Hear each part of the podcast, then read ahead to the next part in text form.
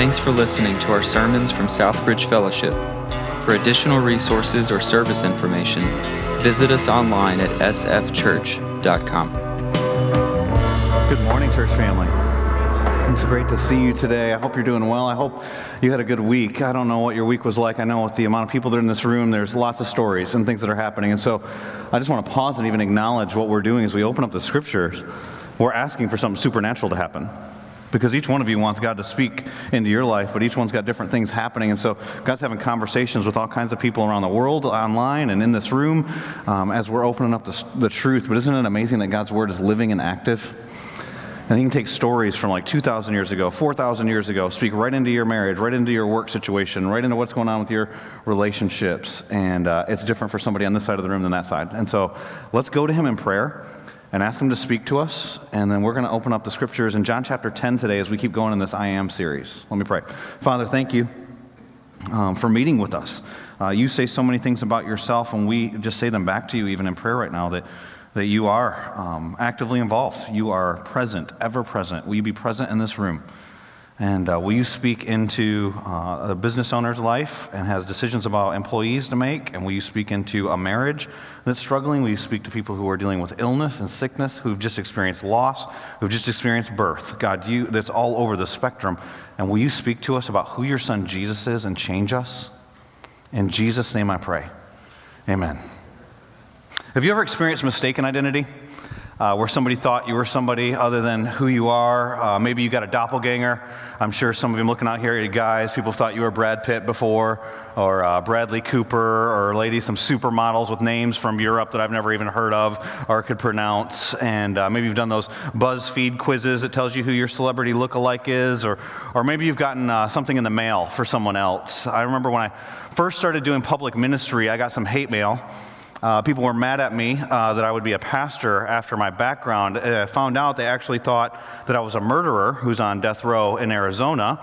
Uh, if you Google my name, you will find another Scott Lear, spelled exactly the same. Uh, quite a bit older than me, though, so it's easy for me to separate uh, from that person other than just saying, no, no, no, I promise I didn't do it, like every criminal does.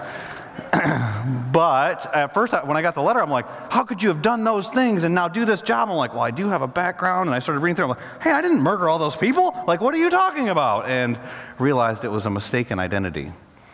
And I was doing some research this week. There's quite a few cases of this. It happens pretty regularly, sometimes because of looks, sometimes because of names. I read about a guy, if you want to look some of these up, named Jeremy Lee Bass. And 2007 was a rough year for him. It started off in 2007 in January uh, that he was in trouble for not showing up in traffic court. Problem was, he didn't have a traffic violation, but his brother used his name when he got pulled over. Thanks, bro. Appreciate that. Uh, wouldn't have been that big of a deal if the other things that happened in 2007 hadn't happened.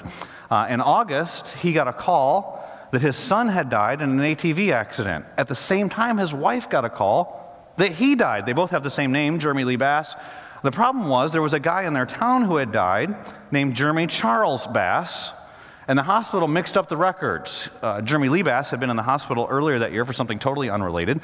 And so then when the obituary came out, they typed it up Jeremy Lee Bass and then started getting notifications of this. Eventually got a letter from the hospital saying their condolences and all that, but then also sending him a bill for $5,000 for the treatment he received right before his death. I thought, I would love to get that bill. Not because I want the $5,000 bill, because I'd want to be able to take it into the billing department of the hospital and say, uh, You sent me a bill for dying? And just smile and wait until it clicks. I'm standing right here. There's a problem that we have in this situation. He had to go through a bunch of red tape to get that bill uh, removed and prove that he was alive. I don't know how hard it is to prove you're alive, but apparently it was hard from the article that I read. There are other people who've been arrested because of mistaken identity. Uh, one mom that I read about that that had happened, and it was uh, because they were looking for a Christine Forhorn instead of a Christina Forhorn. So that happens periodically. Uh, there was a famous case, that some of you might remember from 2006. Some Taylor students were in a, a terrible car accident. There was a, a, a van that was driving with a bunch of college students in it, and it was hit by a semi truck. Um, five students died at the scene. Um, four were taken to critical care. Uh, there were two girls that looked very similar to one another. I believe we have a picture here Whitney Cerak and Laura Van Ryn. And the parents of Whitney Cerak were called uh, right as the accident happened and were told that their daughter had died in that accident. They had a funeral for her. A thousand students from Taylor showed up at her funeral. At the same time, they thought that Laura Van Ryn was recovering in the hospital, um, not far from there. And it actually, because of the bandages and things, it was actually Whitney. And they had buried the wrong girl, uh, or at least with the wrong identity other than what they thought. And when Laura Van Ryn woke up and they asked her her name, she wrote it out Whitney Cerak. As you can imagine, the parents and the families, and the dangers of mistaken identity. Mistaken identity is very dangerous. Uh, not just because you can get bills uh, that you weren't expecting, and not just because there can even be funerals that are for the wrong people. But when we talk about Jesus Christ, we're not just talking about life and death, we're talking about eternity. Here's a key statement for today's message Your response to Jesus' identity determines your eternal destiny. Your response to Jesus' identity determines your eternal destiny. We're doing this series, this I Am series, talking about the seven great I Am statements in the Gospel of John that Jesus makes about himself, where he's declaring himself divinity. Now, there are people, even in the Bible, that think that Jesus is demonic. And so you've got total opposite ends of the spectrum of people's responses to who Jesus is. How you respond to, not just your thoughts about it, not just statements about it, but the life you live in light of it Jesus' identity determines your eternal destiny and real practically impacts our lives today. We talked about just in this series so far that Jesus said, I am the bread of life. If he's not the bread of life, where are you going for satisfaction? He said last week we looked at John chapter 8 and verse 12, I am the light of the world. If he's not the light of the world, you're lost in sin and in darkness. And today we're going to look at the third statement that he makes I am the door. If you got your Bible, John chapter 10 is where we're going to be today. But let me just remind you of a mistake a lot of people make with the Bible. Sometimes people read the Bible and they say, it's boring or it doesn't make sense and I don't understand it. It's because a lot of times we read the Bible unlike any other book we would ever read. We open it up to the middle, we read one line, and we go, I don't understand. well, you would never do that with Harry Potter, okay? You never do that with like any book, Shakespeare, novel, it doesn't matter what it is. You'd never do that. And so that's not the right way to read the Bible, just so you know. Uh, it's a big story uh, 66 books, uh, several different authors, centuries that it was written, thousands of years, but it's one story. And so you always got to read the story in context. The context for John chapter 10 is not that we just jump in here and we read verse 1 and we're starting a story. It's actually what we looked at last week, John chapter 8 and verse 12, where Jesus said, I am the light of the world. He said that at the Feast of Tabernacles. It would have been a big gathering. Tabernacle is just a Bible word for tents. They had a bunch of tents. People were staying in tents. They were gathered together, making big sacrifices, living in tents, kind of roughing it, acknowledging that everything they've received has come from God. And they're coming from out of town. There's not electricity at this time. They'd build on these big uh, pillars, 50, 75 feet tall, these big torches to light the evening. And Jesus, the next morning after that celebration, comes and says, I am the light of the world. Then you read John chapter 8. The whole thing is arguments between the religious leaders and Jesus about who he is, where he's come from. It ends, and it's pretty incredible. Like if you like action movies, the Bible's pretty incredible. They want to kill Jesus, they pick up stones to stone him, and then they can't find him. Hmm. Jesus had some crazy ninja skills. You might not have known that from your children's Bibles. Or was it like the Star Wars? You do not see me, I do not see you. Like, I don't know how, but he's teaching publicly. They're trying to kill him, and then all of a sudden they can't see him. Then John chapter 9 happens, and remember in week one I told you signs are never the destination, signs point to a destination. Miracles aren't the message, miracles point you to a message. In John's gospel, he calls all the miracles signs. The sign that he does to teach that he's the light of the world is John chapter 9. There's a man who was born blind.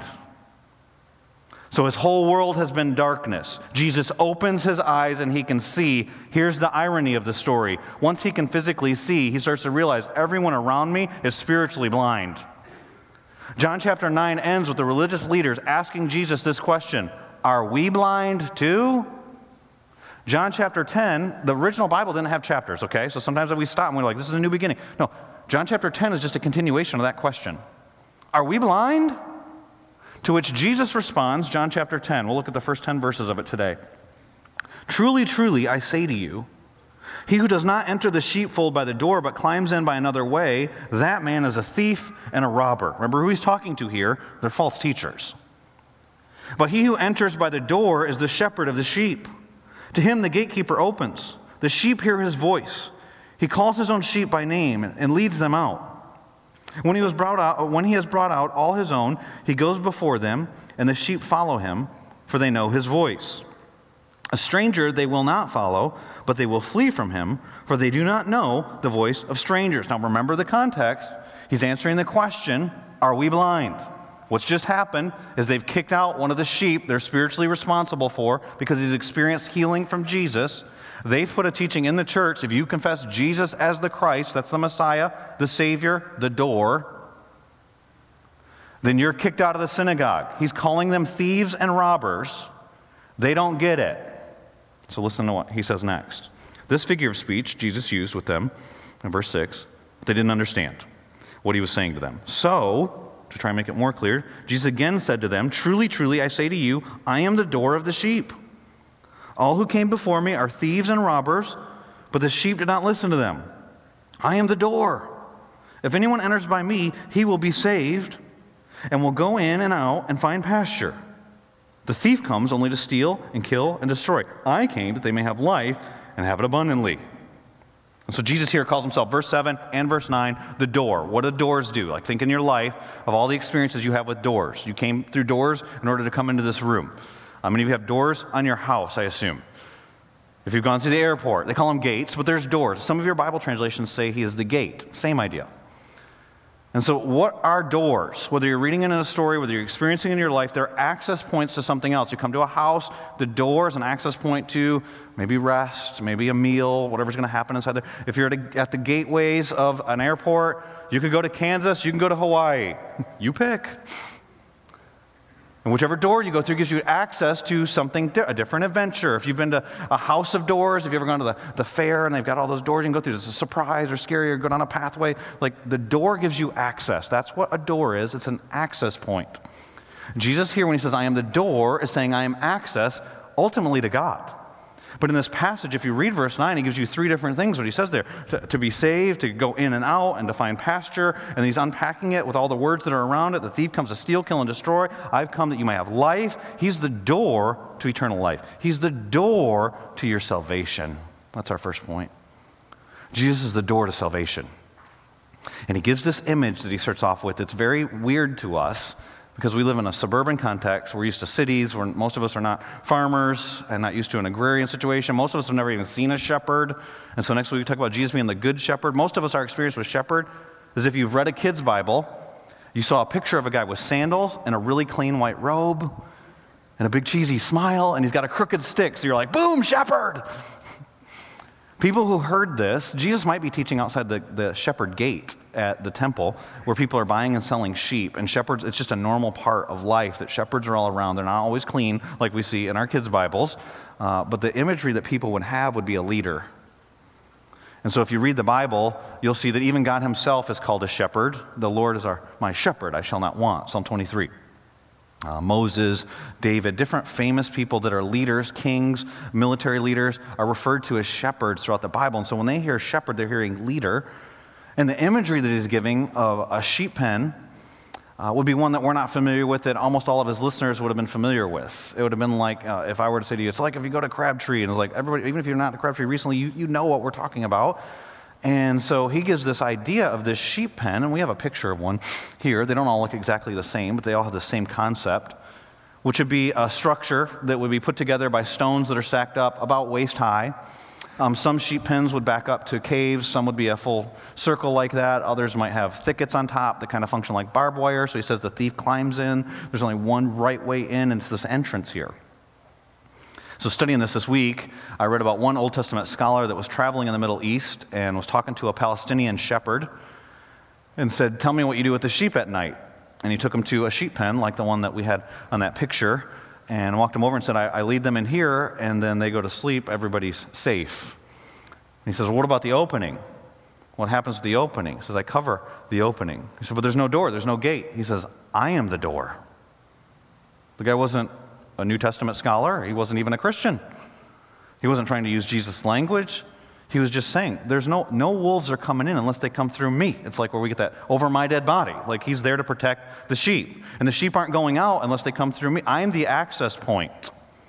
Because what the shepherd would do is when darkness would come, they would lay their own body in the entranceway of that sheep pen. And they became the physical door at that point. And so when Jesus says that, that's the imagery that his listeners have. And what Jesus is saying here, as he's talking about, look at verse 9 I am the door. Welcome through me. You're going to be saved, the door of salvation. In other words, your response to Jesus' identity determines your eternal destiny. So you go back and you look at what did he, what did he say exactly here in John chapter 7 verse or John chapter 10 verses 7 through 9? He said again to them, Truly, truly, I say to you, I am the door of the sheep. We are the sheep, by the way. It's not super flattering. We'll talk more about that next week. All who came before me are thieves and robbers. He's referring to the Pharisees, the false teachers. But the sheep did not listen to them. I'm the door. If anyone enters by me, he will be saved and will go in and out and find pasture. And so there's multiple elements to this. The reason why it's important is because it's, it's such a big deal how we respond to his identity. And if you look at this passage in context, you'll see in chapter 9, there are multiple ways people respond to Jesus' identity. There's at least three in that passage apathy, antagonism, and amazement. John chapter 9 drips with apathy. In fact, the disciples of Jesus are the ones that start it. If you read the story as a whole, and a lot of times people will go there, if you have questions about why does bad stuff happen and how come people are sick, you'll see throughout the Bible there are multiple answers to that. But John chapter 9 is an interesting chapter because they're walking along and there's this guy who was born blind. At that time, the thought process was if anyone has a disability, it's because of sin. And so the disciples asked this question who sinned, this man or his parents? Now, Try and put yourself in the story. What an insensitive question. The guy's blind, he's not deaf. And so they're walking by this guy, and it says in verse 1 that Jesus saw him. I think it's interesting that it says that Jesus saw him, and it doesn't say the disciples saw him. There's a group of people, it doesn't say they saw him, it says he saw him, which is an interesting pastoral note for any of you. That no matter what you're going through, that no one else in this room knows about, Jesus sees you and he saw what was happening in this man's life, and he knew about the bullying. He knew that that was going to happen. Kids are mean, okay? And this kid's different. And this time, I'm not trying to minimize. Some of you might be blind that are here today. I'm not trying to say that's not a big deal. It was harder then. There's no technology, no hope, no hope of marriage, no hope of a job, no braille. Jesus knew all of that. And he sees this man. The disciples don't see him. So they say, like he's a theological test case, who sinned? This guy? He can hear you, moron. Like, you want to stop. What are you doing? You're going to ask, ask later. And so, but then Jesus heals him, is the, is the way the story goes. He opens this, never has this happened before in the Old Testament, never in human history. That somebody who was born blind is able to see, this guy's able to see, but then what you see is everyone around him's happy. No one celebrates. Not one person in the story, not his parents. Think about that. How many times they saved him from walking into fire, from walking into water? Like literally, they've been constant attention. Now he's of age, and now he can see, and they're not excited? That's weird. His neighbors, his neighbors are debating about whether he's really the guy or not the guy. They're apathetic. And they're even apathetic about Jesus because the Pharisees call the parents in and say, Well, who did Jesus do this? Who did this? Uh, we don't know. Ask him. It's because they feared man more than they wanted their lives changed by Jesus Christ. John actually tells us that in the story. And then you got the religious leaders, they're antagonistic. It doesn't matter what Jesus did, they're going to be against him. And some people respond that way today. And so they're upset. Well, he did this on the Sabbath. He can't be of God. It doesn't fit my box. It doesn't go the way that I would do it if I were God, so he can't be God. And then calls them in later and calls the, the guy back to tell the story a second time. And the guy's like, I already told you my story. Why do you ask me my story again? Do you want to be his disciples? We're not his disciples. We're disciples of Moses. We've got our religious system. Jesus is going to disrupt that. We don't want anything to do with that. He's a sinner. That's blasphemy, by the way. But then you see the guy. The guy, not the people who are critiquing his story, the guy who's experiencing the story. What would you rather do? Critique someone's story or have a real encounter with God? The guy goes through a progress if you go through John chapter 9. He starts off and he's like, he must be a prophet. He speaks for God, talking about Jesus. Never actually seen him, had an experience with him. And then later he says, well, he's got to be a God. No one's ever done this. And so, of course, he's of God. And he goes from being a prophet to being sent from God. And then Jesus confronts him, and says, Do you believe in the Son of Man? And he says, Tell me who he is that I believe. And then, John chapter 9, verse 38, if you got your Bible, you can look at it. It says, Then he worshiped him. So, those of you who've experienced that Jesus is the door to salvation, what that should do in your heart when I say those words is lead you to worship Him. Is it not amazing to you that an infinite God wants intimacy with you? That the Almighty God is accessible to you. Even just to talk about that He can see you, that He's, so He's transcendent, but He sees you, that He's holy, but He's patient. That He's righteous, but He's gracious.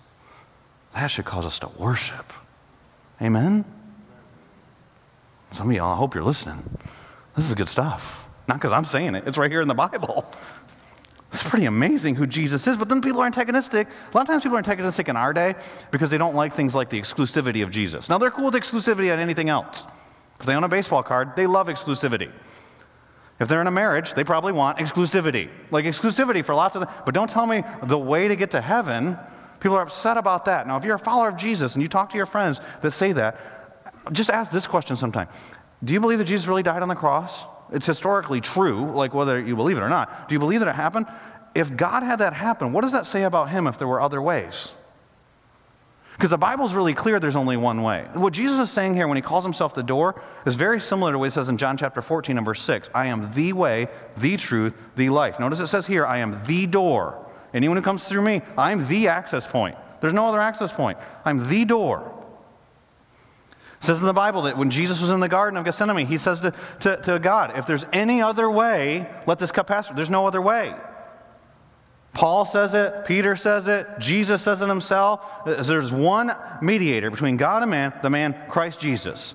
Uh, Nikki, our worship leader this morning, quoted Acts chapter 4, verse 12. The church is founded on that. There is no other name by which men shall be saved except for the name of Christ Jesus. He's the only way. People don't like that. But people who know the way, the response is different. There's a way? There's actually a way for a sinful person to be in right relationship with God. There's a way, and it leads us to worship, amazement, antagonism, amazement, and then apathy are the people who are like, oh, we'll figure it out someday. I don't know, we'll just see what happens. Really? Re- like, this is the most important decision anyone can ever make in their life, and you're just going to see what happens? Don't you at least owe it to yourself to investigate whether what Jesus says about himself might possibly be true? Because if, if it is, your eternal destiny hangs on his identity. So, what do we do? What do we do? How do you get to the place of amazement? Maybe you're not there. Well, you got to realize your, your current state. I read a story this week about a guy named Stephen Carter. Uh, Stephen Carter, it was interesting, he found himself on the missing children's list. The reason why that's interesting is because he was 35 years old, a software engineer. Uh, he knew he was adopted. He was adopted when he was four years old. Uh, and you can look his story up. And like many people that are adopted, they want to know at least their, their biological uh, beginnings and their family and some of those things. And so he had always wondered about that, knew he was adopted at four years old. And uh, one day um, decided to look up on the missing persons report. Uh, was there anybody that's been missing for 34 years from Hawaii? He knew he was born in Hawaii and a composite picture came up that looked, he said, spitting image of him, and they showed it. I thought it looked a lot like him in the news report that I was watching. And uh, he ended up doing a DNA test, sent it to the police, found out that it really was him that was on this, this picture that was there. Uh, ended up learning some of his story, and if you get all the details, it gets really intricate. He's actually had 10 different names in his lifetime, three different birth certificates, and two birthdays. He said, and I think he's a wise man, I celebrate both birthdays. Take advantage of that. But what was it that led him, was the question I had. What was it that led him to even look? Like, I don't just think to myself, you know what, I wonder if I was ever uh, kidnapped and I'm going to look up the missing persons report. He said he was watching a news story and there was someone else who had a similar story. It was a woman who had been uh, abducted from a hospital by someone who was pretending to be a nurse and then raised her as her mother. And then when she had a child, she realized her birth certificate had been forged. And when he saw that story, he then looked at his own story. You know, the Bible is interesting because it says that when we look at it, it should function like a mirror, that we should see ourselves. The problem is, for many of us, we always see ourselves as the hero. We're always on Jesus' side. We're David in the David and Goliath story. We are uh, the disciples at best. Uh, maybe we even put ourselves in the place of Jesus sometimes as the hero when we see some of these stories. But what if we're the Pharisees? What if we're the religious people that are so trapped in our system and the way that we think things should go that we would actually miss God? he's calling them false teachers here. They're antagonistic to him. Or what if, at, at best, maybe we're the apathetic people? See, Jesus is, there is a way. Jesus is the door to your salvation. Not only the door to your salvation, he's the door to your freedom. But many of us don't know that we're, we're in bondage. John chapter 8, if you read the full context, and we don't have time in one sermon to go through all of chapter 8, 9, and 10, but if you read the whole context, I encourage you to do so. Jesus says, Anyone who sins is a slave to sin. And so, what if we, so many of us are in bondage to sin and we don't even realize we're in bondage to sin? And, and where does that come from? And if you read the context, he shows us deception. Deception leads to destruction. What does the enemy want to do to your life? John chapter 10 tells, or John chapter 10 and verse 10 tells us not only does God have a plan for you, but Satan has a plan for you. He wants to steal, kill, and destroy you. And so, how's he going to do that? Well, he's the father of lies. He's been lying since the beginning. It's how he deceived Eve in the garden. And so, he's going to deceive us. So, how do we get to freedom? Jesus tells us it's the truth that sets us free. He is the truth. This statement that He's the door is very similar to John 14, 6. I am the way, the way to salvation. I am the truth. He's the way to freedom. The way he says it in John chapter 10 here, though, is a little bit more difficult to see. It's not quite as direct of a statement. John chapter 10 and verse 3, look what he says. To him the gatekeeper opens, the sheep hear his voice, and he calls his own sheep by name and leads them out. Out of what? Remember the context. Who's he speaking to here? Are we blind too? They've just kicked a guy out of the synagogue. They just kicked him out of their religion. Jesus is going, No, I led that guy out because I am the shepherd. I'm bringing him out of the bondage that you're holding him in, in your religion, and the deception that you're teaching. I'm leading this guy to freedom. I don't know if you've thought much about going from bondage to freedom. About, about three years ago, uh, my wife and I were in San Francisco, and we had the opportunity to go and see one of the most famous prisons in the United States, uh, Alcatraz. I don't know if you're familiar with that or not, but it's in, on an island in the bay there in the San Francisco Bay, uh, about a mile and a half off of shore at the time when it was open, it's no longer open, called the Rock because it's on like cliffs basically there. It was considered an unescapable prison. And uh, being a mile and a half out, I, they, they, told us, I didn't sample the waters, but they told us the waters are freezing cold and shark infested. Might understand why I didn't sample the waters. And they took us on a boat out to this prison. We got there, they gave us the history, and they said there were 14 attempts to escape from this prison. This prison held uh, famous gangsters from back in that time Al Capone, uh, Machine Gun Kelly, uh, different Whitey Bulger, like different people that, if you were familiar with that gangster history, you might know. Um, and as I was listening to this, uh, 14 people tried to escape. Nobody was successful, they said. They said there were three guys that tried to escape. They never found their bodies. The official police report said that they were washed away into the ocean because they said there's no way they could have survived the water. And I was thinking, how do they even get out? Because I'm touring through this thing, got one of these earpieces in. They show you the five by nine cell. Uh, they've got this one bed that's got this guy in it with a paper mache head. And I thought, this is ridiculous. Like, it was, what, three years ago at the time? It's 2018. And so I'm like, you can't come up with a better, like, you want me to experience this? You got this paper mache head there. But the reason why is because that's what the guys used when they escaped. And so, about the time that we visited there in 2018, a news report had come out that one of the guys who had escaped, when the, it's uh, Frank Morris, if you want to look up the story, and the Anglin brothers, one of the Anglin brothers wrote a letter 50 years later saying that they had escaped, saying he had cancer, he wanted medical treatment, and he'd serve a year in prison and go on the news and do whatever they wanted him to do if they give him medical treatment, and then told a story about how the other two guys had died. They were in their 80s and 90s and uh, shared this. And so I got interested. I'm like, did these guys really escape or didn't they escape? And I read the story. And the way that they escaped was so incredible to me because they got out of the prison, whether they made it through the water or not, they got out of the prison. You know what they had to do? They stole spoons from the cafeteria. They made a shank out of the spoon.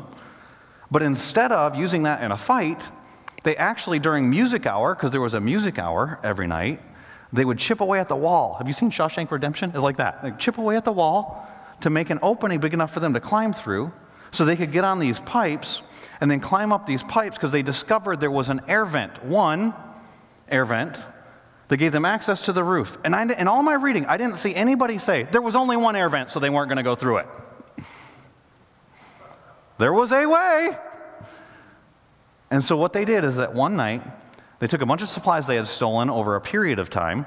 They made paper mache masks put real human hair on the head, stuck them in their bed, climbed through a hole in their wall, up three stories, disassembled an air vent, like taking the, the rivets off of it, opened that up, climbed out on the roof. They could be shot, they could be killed, like other people who had tried to escape would do.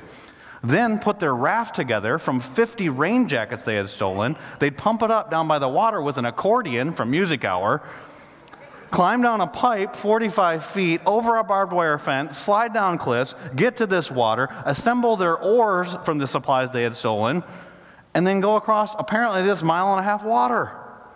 And then I thought to myself, as I was reading all this, how bad was it in the prison that they would risk their lives and do all these things?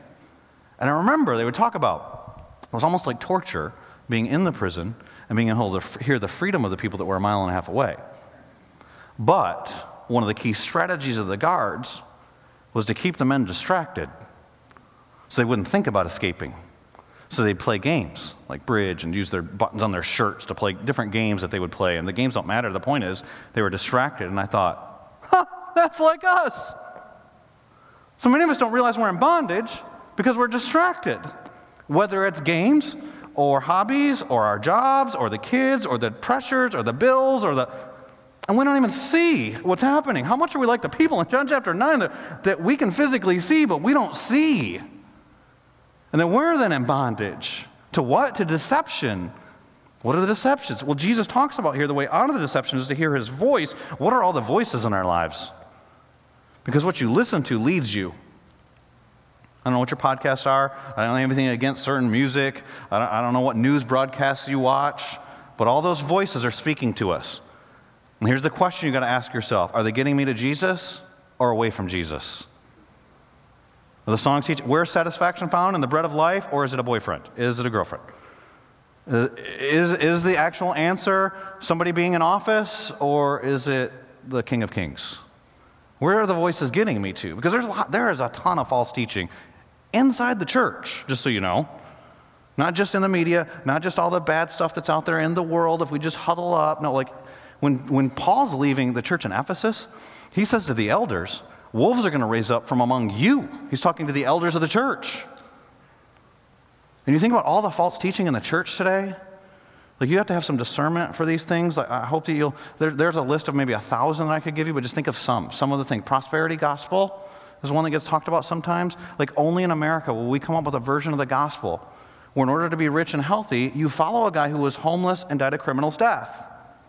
Like, really? Like, that's really a thing? It is really a thing. Do you know why? Because it exposes our, all the prosperity gospel does is exposes our idols or makes us bigger idolaters. Because what we do is we use Jesus to get what we really want, which is money and health. It's not pointing us to Jesus, it's using Jesus. When you think about the things that are happening in the world today in this coronavirus environment and the election environment and all the, all the things like so much, I, there's almost not a day that goes by that I don't get an email that's governmental, like some kind of political email. So don't think if you email me this week, I'm talking to you. But the political agenda that's coming through the church, some of us act like, because our voice, our shepherds are Sean Hannity and Don Lemon. They're not Jesus, they're not our pastors, that, those are our voices, or MSNBC, like whatever channel you watch. And so you think, like, your hope ultimately becomes the government. And we think, like, there's a terrible, a godless bill that's coming through right now to try and say you can't talk about sexual distinction between men and women. Like, listen, a few years ago, it was whether or not homosexuality was a legitimate marriage and all, and all those things. Listen, the Bible says what the Bible says, no matter what the government decides, just so you know. Jesus is not in danger by what bills get passed in our government. Now, that being said, you should be a good citizen, write your senators, pray for your leaders. Like the Bible talks about this stuff. Be a good citizen in our community. If God leads you into the Senate, the House, whatever, we'll pray for you, love you, be, use that as a platform for Jesus. But our hope doesn't change based on what they vote. And I want you to know as a church, it's not going to change what we preach. Well, you're going to lose your tax exempt status. Okay, that's not promised in the Bible. Just so you know, and if you're giving to the church because you get a deduction, that's not a very good reason. It's a good benefit, but if it weeds people out, and there's people that are in the church that aren't really part of the church anyway, like people stop attending because we start talking about the, church. we're not going to change the message. Jesus is the message. And then there's social justice movements that are moving through. Listen, if you know church history, this has already happened. Most mainline denominations became social justice oriented, want to feed people and help you. And most, most hospitals are started by Christians, like all that's, that's all good. The distraction is that we stop talking about eternity and we miss the gospel in our focus on condemning racism. Racism is a sin, okay? Like just, uh, that should just be known within the church. Racism is a sin. We want people to be fed. We've done food drives during the coronavirus. But if you feed people and they still go to hell, who cares if they went to hell hungry or full? See, the, the, min, the miracles pointed to the message. The ministries we have should point to the message of Jesus Christ. And so when we start getting distracted by these other things, and those things become primary, whether it's politics, whether it's social justice, whether it's some version of the American dream we baptize in Bible verses, like we're missing the gospel. And so we have to have discernment. How do you know? How do you know this? Well, verse 3 talks about leading out. Look at what verse 4 says in John chapter 10. When he's brought out all his own, he goes before them. That's the kind of shepherd he is. And, and the sheep follow him, for they know his voice. And so the way you discern truth is you've got to discern the voice of Jesus. And so what you do then is you take things that are being said today and line them up with the historical Jesus. These are factual things. Whether you're a follower of Jesus or not, you can't deny the fact that Jesus walked the earth, that he said these things, that he died on the cross, and then he raised from the dead, actually, with the evidence that's there. Uh, doesn't mean you put your faith in it, but you can't deny historically that these things have happened. And so does the historical Jesus line up with what the church is saying? Does it line up with what your shepherds are saying, with what your teachers are saying? And I'm going to tell you, most the podcasts most of the news broadcasts aren't, they have no goal and no desire to get you to Jesus. And so you've got to be discerning as you listen to these things. And how do you do that? We're going to talk more next week about how to hear the voice of God when God speaks to us when we talk about Him being our good shepherd. But, but let me give you the primary thing right now. Okay, some of you aren't here next week. You miss, it's God's Word. Okay? And if the Bible is what we say the Bible is, and here's what we say the Bible is based on what the Bible says that it's living and active, sharper than any two edged sword, that it is profitable for life and godliness, it's everything that we need, that it is authoritative in our lives. And so if we disagree with it, we're wrong. The Bible's right. If those things are true, you should do everything you can to get into this word. Like you should be trying to devour this word. And then when you hear things that are different from this word, then you would, you would automatically recognize that. And you can filter that out. And some things need to be totally rejected. Some things are like, well, they don't know the truth. There's some redeeming truth in what they're saying. And there's some things that are like, you might not even know the truth, but that is totally God's truth. You receive those things. So I'm not saying everybody you listen to needs to be a Christian. I'm saying, but as a Christian, you need to know what Jesus says. And so many of us, we don't read the Bible and we say, like, the excuses we give are so funny. Like, if you put them in context, I'm busy. Okay, hold on. The God of the universe wants to speak to you. I've got staff meeting. really? Like, think about that stuff. Like, think about what we do and think about, I gotta get the kids here. I, I was tired. Or, so let me just, let me like, put it in this perspective, just to think about this. Imagine that we didn't have a Bible. But somehow you knew that God wanted to speak to you, but in order for him to speak to you, you had to learn a different language. Wouldn't you do it?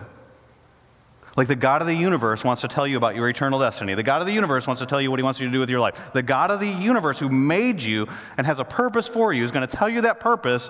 But in order to do that, you've got to learn, let's not make it an easy language Mandarin. to me, that just sounds some, Mandarin speakers here. All right. How about that? I thought if I said Spanish, at least the words sound similar. L and A at the end. Like it's like you have to learn Hebrew. You've got to learn something that's like hard. Are you going to go, I guess I'll never know what God wanted to say? No, you're going to figure out how to learn that. But we have the Bible right here, and God wants to speak to us. And so many times we're like, well, I'm busy. Oh man, this is the way. This is the way to hear. And this is the way to freedom. We don't have time to read all of John chapter 8, but let me read you a couple verses. John chapter 8, verses 31 and 32. Jesus said to the Jews who had believed him, If you're abiding in my word, you are truly my disciples and you will know the truth, and the truth will set you free. He's calling you by his voice to freedom, to salvation, and to life. Verse 10.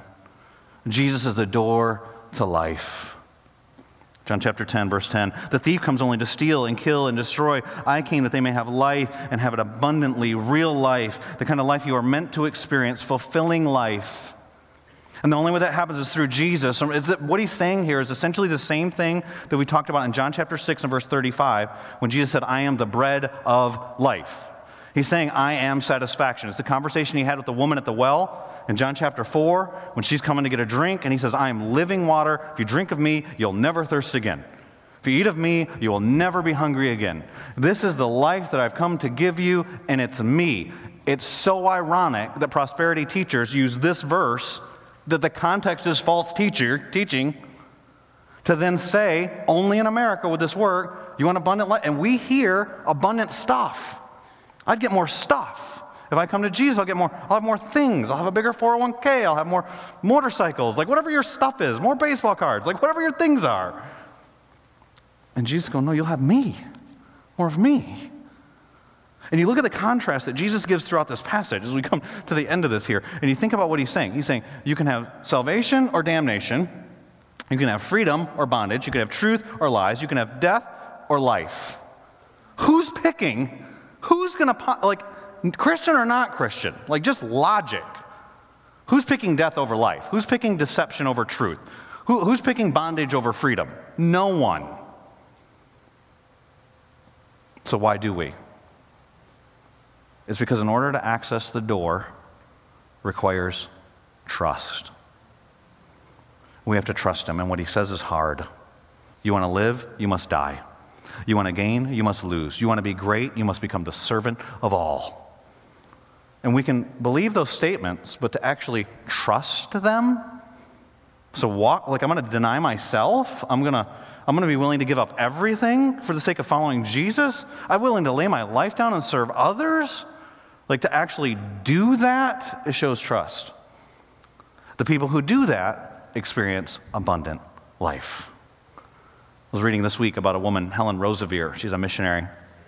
And uh, she grew up in a church home but didn't know Jesus. And even when she got to college, started going to Bible studies and said it was a head knowledge more than it was a heart knowledge. But one time when she was there, was asked to share her story of coming to trust Jesus. And it was in that time uh, that she had trusted Jesus. And afterwards, uh, a guy wrote in her Bible, uh, Philippians 3.10. I don't know if you know Philippians 3.10 or not, but it's uh, the Apostle Paul's heart's cry. I want to know Christ the power of his resurrection, and the fellowship, I mean, shared experience of his suffering. And the guy was the speaker at the conference she was at, said, You've entered into the first part of the verse. I hope you'll know the power of his resurrection, and maybe one day even the fellowship of his suffering. She went up in the mountains and uh, had it out with God after that and surrendered her life. I dare you to pray what she says that she prayed uh, in her journal. Here's an entry. It says, uh, Okay, God, Today I mean it.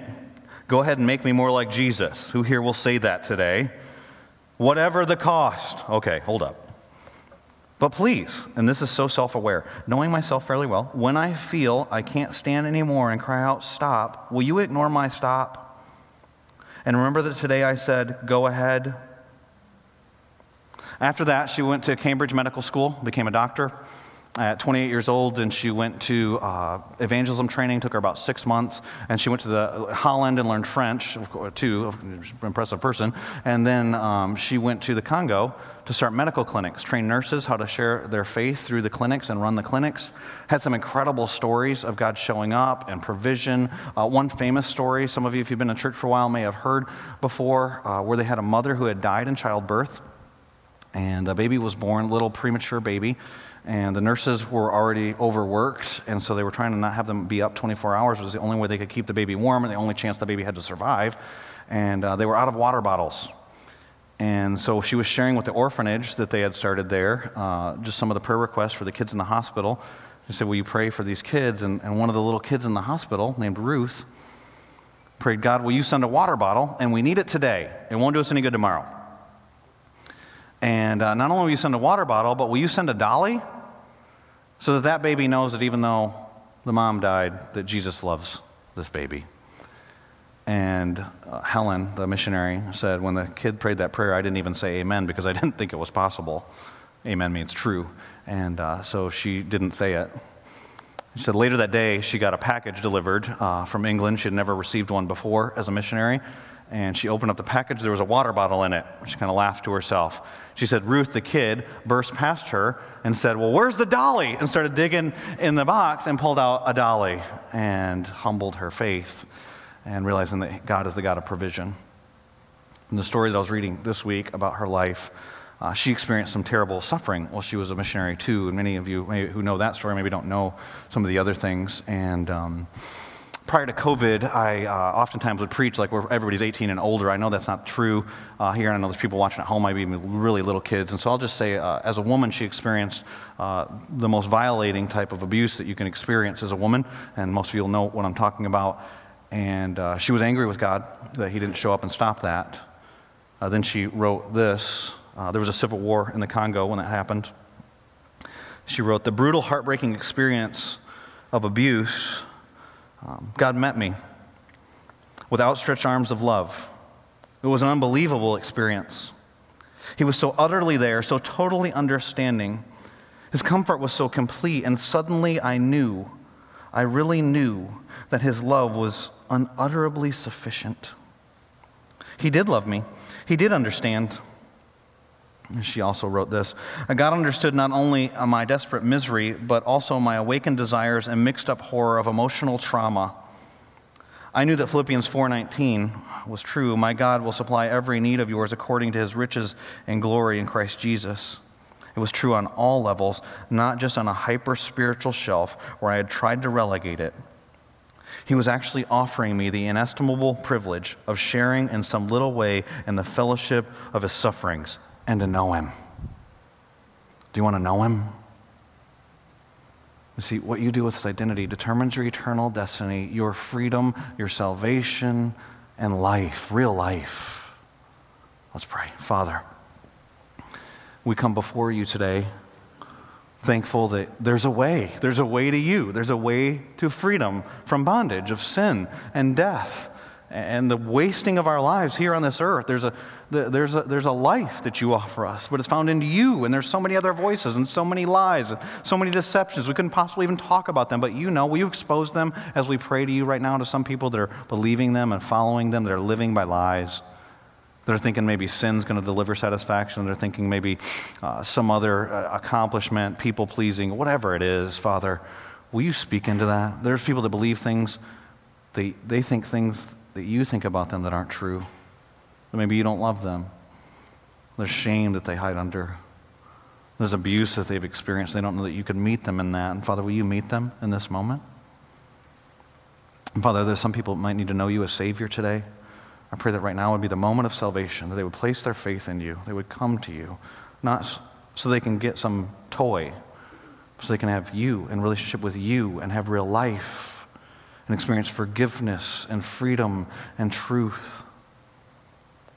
I just say to you, um, you continue to pray to the Lord as you feel led to pray, even as I say amen in just a moment. And if you want to pray with someone, we'll have some prayer counselors that'll be off to the side in this room. They'll have little badges on that say, I, I can pray with you. And they, just, they might not have all the answers to the questions you have, but they will pray with you. They'll care about you.